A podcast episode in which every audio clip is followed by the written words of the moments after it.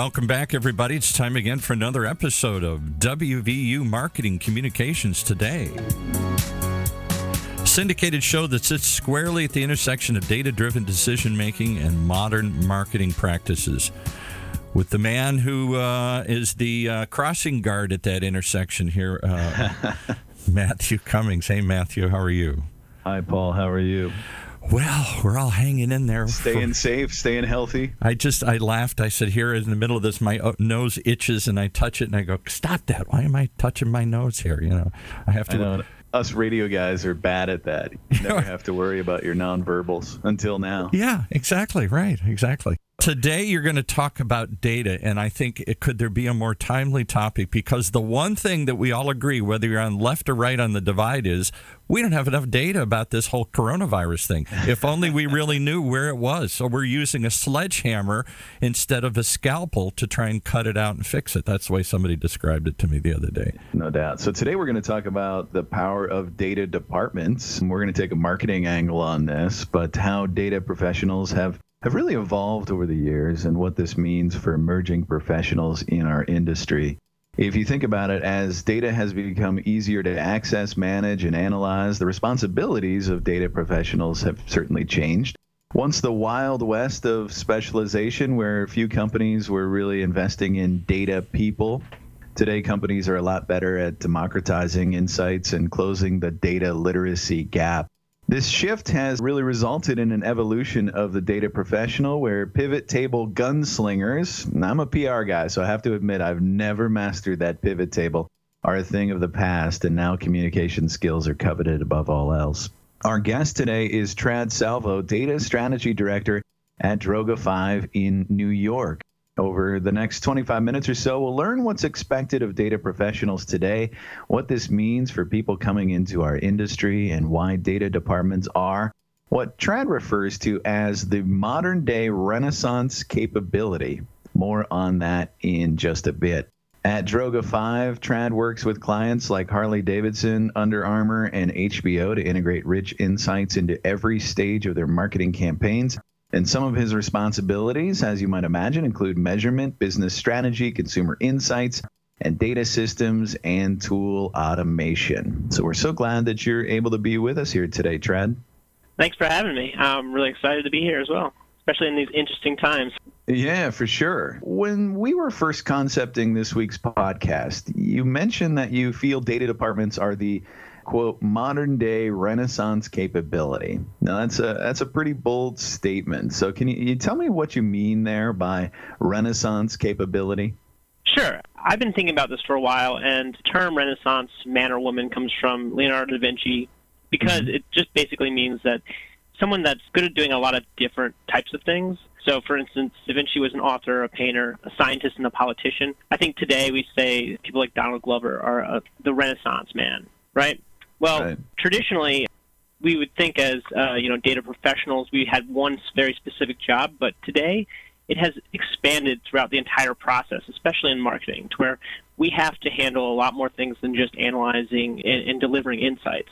So that's what I mean by Renaissance capability. Is it's not just data analysis, but it's much broader terms and much broader uh, skills that are required.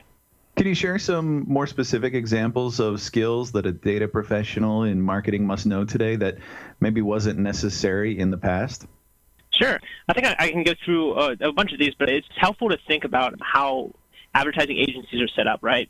Because mm-hmm. you have you know, accounts, you have creative, obviously, you have project managers, producers, strategists, and media.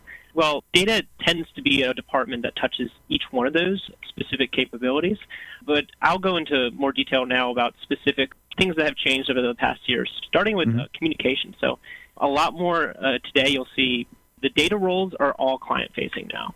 This isn't something that's kind of changed in the last few years, and I think it's because people realize that data people really explain data the best, and you don't lose any of that insight coming from like playing telephone. So that's one skill that you know that's that's an entirely new soft skills that have to be learned and have to be developed to be client facing, to be um, in roles where you are managing and, and talking about the data specifically directly with your contacts. Another thing that's very interesting is writing skills. As analysts, we want to write a lot all the time. When really the, the craft and the important thing to do is to really distill insights into very succinct, pithy statements that when you read it, you instantly get it. And that is, again, another skill that it comes outside of the analysis and in hard skills world. I think a, a big area that I focused on that has been kind of a growing area, specifically in uh, analytic departments in, in advertising and in creative agencies, is, is design. So we don't think a lot about design outside of data visualization, which is important, but a lot of the times designing uh, the information that you tell people and, and how, you um, put it on a page, whether it be a chart, whether it be a table, is super important. I make a lot of dashboards, I make a lot of PowerPoints. And it's really the small details that are important when you do that, and it, it requires you to really like look outside the realm of just how do I make this data look cleaner to looking at how people were designing things today. So it's just an interesting kind of skill that you need to develop when it comes to how you tell that data story. I think a, a fun example for that too is very small details that people wouldn't realize. For example, the colors that you use are super important. I don't know if you knew this, but one in 12 men are actually colorblind, and they're red green colorblind. And the one thing that we use in data analysis to tell if something is good or bad is, right. is red and green, right? Right. Yeah, that's it. So, red, green, and yellow, right? yeah, and we really shouldn't be actually using any of that if you look at things like tools like Tableau or tools like Seaborn or any packages within Python, you'll see that the default colors are actually orange and blue because those are the, the colorblind safe colors. So there's just small details that you have to learn over time, and you have to learn how to present this data in a way that not only hmm. is it easy to understand and visually appealing, but it's actually very good at telling a story because what you're trying to convey is something very complicated A few other things that the reason I say it's the Renaissance is because there's other things that you have to touch upon too. Project management is a big one. Believe it or not, we don't do all the analysis ourselves, and I don't think any department will because there are specialists out there, and you know, third-party vendors that will do surveys or advanced modeling and things like that. But you'll have to be the one that briefs them. So briefing vendors, that is just a whole set of skills in itself. Managing timelines and budgets and briefing the right way, you'd be surprised at like how to write a brief is really hard and is a skill that's very important uh, in our industry because the way that you write it, the outcome is going to change. So that's another skill. Um, strategically, um, qualitative and quantitatively delivering insights. I mean, that's something that goes hand in hand with data, but it's bread and butter, and it's it's a hard job to master. And then finally, just anything to do with media. We have to speak to all sorts of media, whether we're in a creative shop or a media shop. We still have to know and speak to you know the different channels, the different KPIs, the way that we optimize, and things like that. So as you can see, it's a breadth of skills that touch really every part of developing a campaign. And so it makes for a lot of multifaceted, you know, unique individuals that have a lot of skills ranging from not just analysis, not just hard skills, but from creative skills and from from people skills, from soft skills. Yeah. So I just think it's very interesting that we're the only department that really, really focuses in on these things. So I was making a little list here. Communication skills, writing, design and visualization, project management, media literacy. I mean, these are all areas that would have years ago made data professionals a little nervous if you said that you really need to hone those skills. So, what do you believe was the cause for this shift in skills that's necessary to be a data professional today in marketing? Well, I'm glad you asked, and obviously, you know, as a data professional myself, I can't give you a quantitative imperial answer, but I can I can kind of distill it down into three things that I think kind of uh, led us in this direction. And I think the first thing is going to be something that you probably get on the show a lot.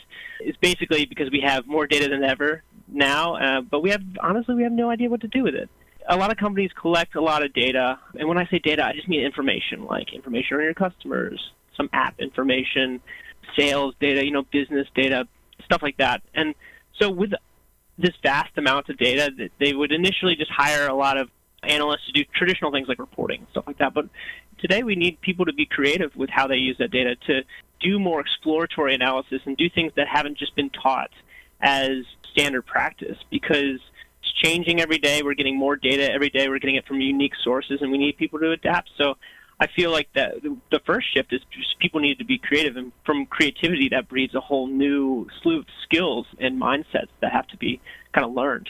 Second thing, I know that you mentioned this in the opening, but uh, data has been democratized. So no longer are the, the quote unquote data people the only ones in spreadsheets or the only one looking at projections. I remember when I started my career, everyone came to us as like the source of truth. We were some type of wizard or something like that that would just have the answers. But now, and it's a really good thing I want to add, data is just becoming more prevalent in a lot more roles. People are learning how to use it, and it's it's it's really allowing us to make decisions. Right at the end of the day, data is information, and it allows us to make decisions.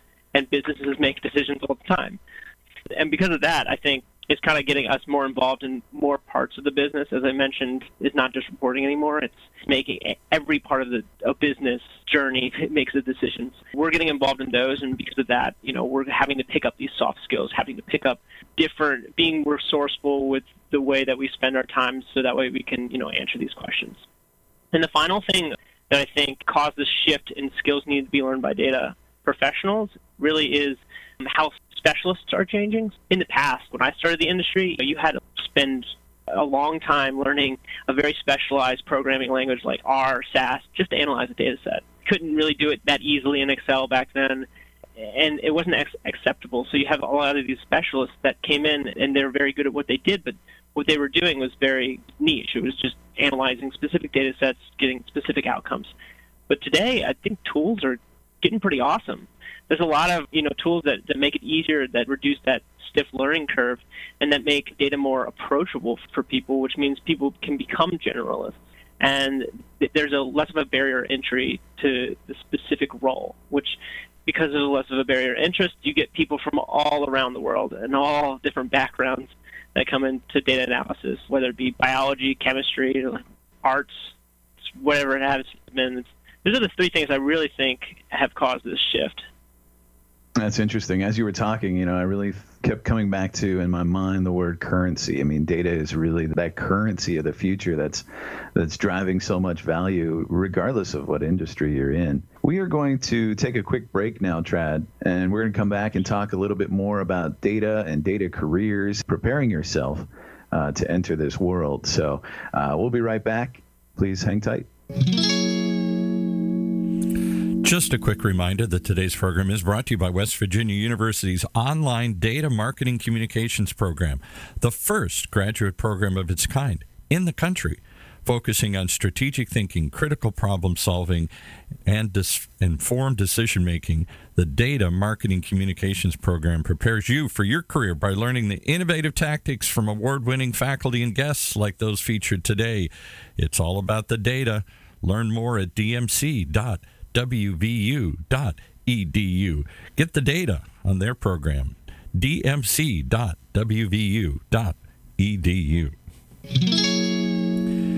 Can I ask a data question before you guys dive back into your topic here? Where do data professionals live in today's modern organizations? Are they just a research department under marketing or sales, or do they have their own seat at the table and report directly to the CEO? Should they even be have a, a representative on the board? Where are they on the food chain these days? These days, I think it really depends on the industry and it depends on uh, how future facing the company is. I absolutely think that it's pivotal to have them on a board or to, to be have a seat at the table. But more so, I think in the future, it's just everyone's going to be more data literate and so it'll be more of a focus as years go on. And you've seen that with the number of chief data officers and chief intelligence officers that have grown in the past five years alone. I think you see more and more of people having a seat at the table, but I don't think right now it's as widespread as it should be. Okay. Mm-hmm. Just curious, because obviously we have more data than ever, and nobody knows what to do with it. And I don't know how data literate the people are who are making decisions the ceo the sales and marketing directors whatnot. They're they're getting reports but do they know how to read them? Are they data literate themselves? Or should it be a third department? There's the data department.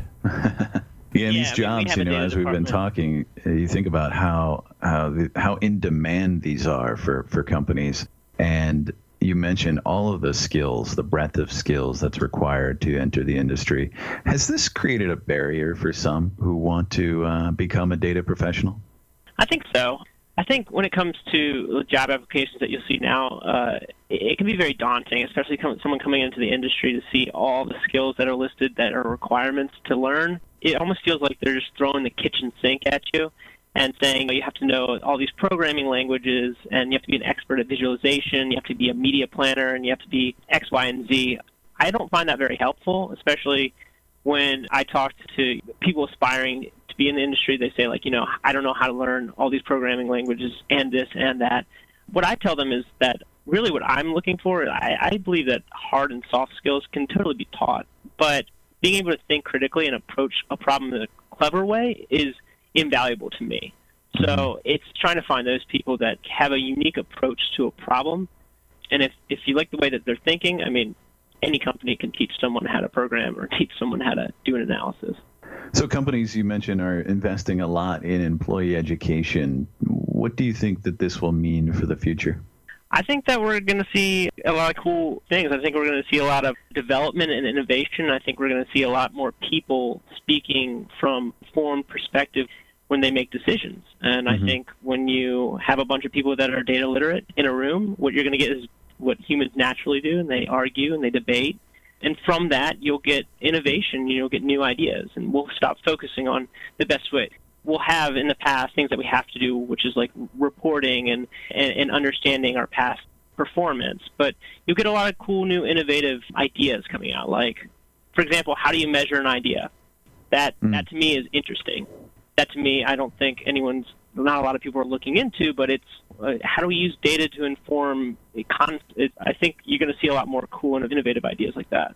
So let's stay on that topic for just a bit. Your agency, Droga 5, is is well known for award-winning creative. How does data feed inform and inspire that creative process at Droga 5? And, and ideally, how should creatives and those who are managing these campaigns involve the data professionals in their process? Great question. So I would like to start with saying uh, data should never be a burden when it comes to anything uh, like a creative process or something like that. It should always be taken and used as a source of fodder or a source of you know helping guide the right choices that we make. Right. So as I mentioned earlier, you know, data is involved in the entire process, but really what we're we're helpful in when it comes to um, ideation or things like that is with the strategy, and that's really informing insights around our culture, uh, the product that's uh, you know at play, the competition or the business. But really, what I'd like to talk about is where it plays the biggest role is kind of the audience.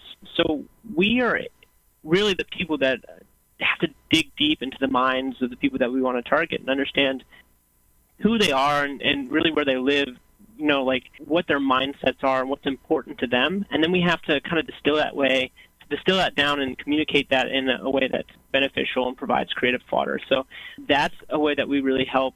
But I think it's important too to, and I'm going to give you an example, uh, to remember that not all insights are boring, like, you know, your demographics and your psychographics. I think they can really be fun and interesting. And I think not one of our campaigns, but uh, I think just an example in general that I think is pretty interesting is I don't know who did this, but it was a while back they had a Miracle Whip campaign. I don't know mm-hmm. if you're familiar.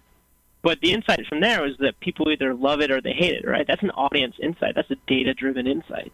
That there's no middle ground between that. You just either love it or you hate it. And they develop a pretty, uh, it was a funny and engaging and different, uh, very creative campaign from it. And I think those are the types of things that where data can be like fodder for creative ideas. But I don't think it should always be determining what should be in the creative or anything like that. Yeah, it's a great aha moment that was inspired by a data find we've talked about a lot here, and we've talked soft skills. You talked about the skills, the communication skills, the writing, design, visualization, uh, also the technical skills, right? The programming, cleaning, and analysis of data. What advice for a student who's listening and they're they're 20 minutes into this and they're saying, "Gosh, you know, I really want to get into this industry, but it sounds overwhelming too." What advice do you have for students who aspire to enter uh, as a data professional? Well, the first advice that I would have is if you really want to be in this industry, you want to be a data professional, I, I think you should just reach out to people and be proactive. Also, definitely get an internship. it helped me out a lot. When I was coming up, I was in graduate school at the time. I probably applied for 200 different internships and didn't get one. And then I, the finally, the one that I did get, it was in this guy's apartment, and we were doing SEO. And I learned so much valuable information from that. And the way I got it was just reaching out to people I have mm. never turned down once uh, someone that has proactively reached out to me on LinkedIn and asked to just get on a phone call and, and chat with them. I, I think that's a great way of seeing exactly and making connections into the industry because connections are super vital. I think another thing to do is uh, focus your skills in school. I think obviously schools nowadays have more data driven like marketing classes. I think WU does a good job at that where they didn't necessarily have a lot of that when I was in school. Take that, but also expand your um, what you know and what you're comfortable with. Take a creative writing class or a Photoshop class or maybe philosophy to understand decision making and you know how to get along with teams. Because I think there are skills that we have to expand just going into this new environment, just in a world that's so connected, where a lot of people are going to know data. And then finally, I just say stay determined. I think it's easy to get bogged down uh, just when applying this jobs in the beginning, but always go after your dream job and don't give up on that because yeah. anyone that's determined, they'll definitely get their dream job. It just might take a little bit. Great advice. Just one more question, and then we have to wrap things up today. What are some of those resources that you'd suggest for those who want to get started, and how are you staying current in the industry? What are you reading right now? Sure. For advertising, the best thing you can do is go into all the advertising pubs and just literally to sign up to their email newsletters and just read the titles every day. Mm-hmm. That's what I do. So you got like Adweek, Ad Age, Agency Spies, probably my favorite. Just data knowledge and, and learning skills like that. If you really are serious about programming, Data Camp is amazing. I love the Medium app. I think it's a few bucks a month, but I read that every single day. And then honestly, YouTube. I've learned more from YouTube. I just YouTubing things like there's this guy that does something called Stats Quest, which is like easily explains algorithms and stuff like that, and it's just useful and it's free. And then obviously podcasts. I think uh, this podcast, for one, is a pretty good resource. Data Skeptic, Linear Digressions, and what I have been reading recently, actually, I'm actually reading uh, Bayesian Statistics the, the fun way. just, cool. I like to. I, I don't know. I've just been uh, on this kind of a uh, Bayesian statistics kind of kind of helped recently. So love it. Great great resources, great advice and insights here today. Thanks so much for spending time with us, Trad. No problem. Uh, happy to be here. Thanks. And thank you for listening to WVU Marketing Communications today from all of us here at West Virginia University. I hope you found today's episode as informative as I have. Until next time, take care. You've been listening to WVU Marketing Communications Today, brought to you live from West Virginia University, a weekly program that sits at the intersection of data driven decision making and marketing practice, only on the Funnel Radio Network for at work listeners like you.